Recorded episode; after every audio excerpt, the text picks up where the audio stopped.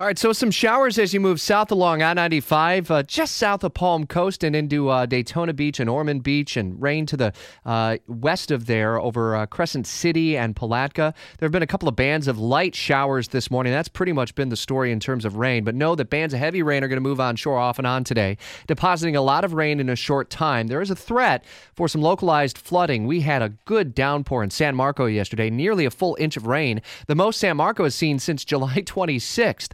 All this coming on a primary election day where incumbents in Northeast Florida, in many cases, are on upset alert. And in Clay County, voters deciding who's going to be the new sheriff and if the school's superintendent should keep his seat. There's also a local amendment that asks Clay voters to ex- uh, extend a one cent sales tax until 2039. Is all this driving high turnout? We turn to Clay County Election Supervisor Chris Chambless. Do you have an expectation for today? Well, of course, uh, I'm ever the optimist, so I was shooting for 50%, but I believe that uh, probably 35% is more uh, realistic for today. Is that based on any particular factors? I saw your early voting turnout at just under 16%. So, can you kind of get a gauge based on what the early and absentee vote looked like? You know, right now we're we're uh, having about a 60% increase over the 2012 primary. The 2012 primary, I believe, our total turnout was uh, only about 25%.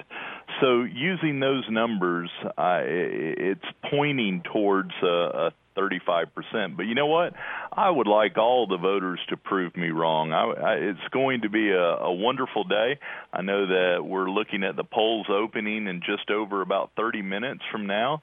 Uh, I do not expect lines today, so um, take the opportunity to uh, to go to your polling location and, and cast your ballot today. Chris, you have your ear to the ground in Clay County. Is there one single issue that you're seeing dominant a theme uh, driving people to the polls, or is it just the, the, the sea change that we could potentially see in terms of a new sheriff, uh, the potential of a new superintendent, and of course in the Fourth Judicial Circuit, decisions on state attorney, public defender, and, and the taxing question as well on the local amendment? You know, I certainly believe that you have the finger on the pulse here in Clay County, and all of those contests are one that, that I truly believe is driving the turnout today.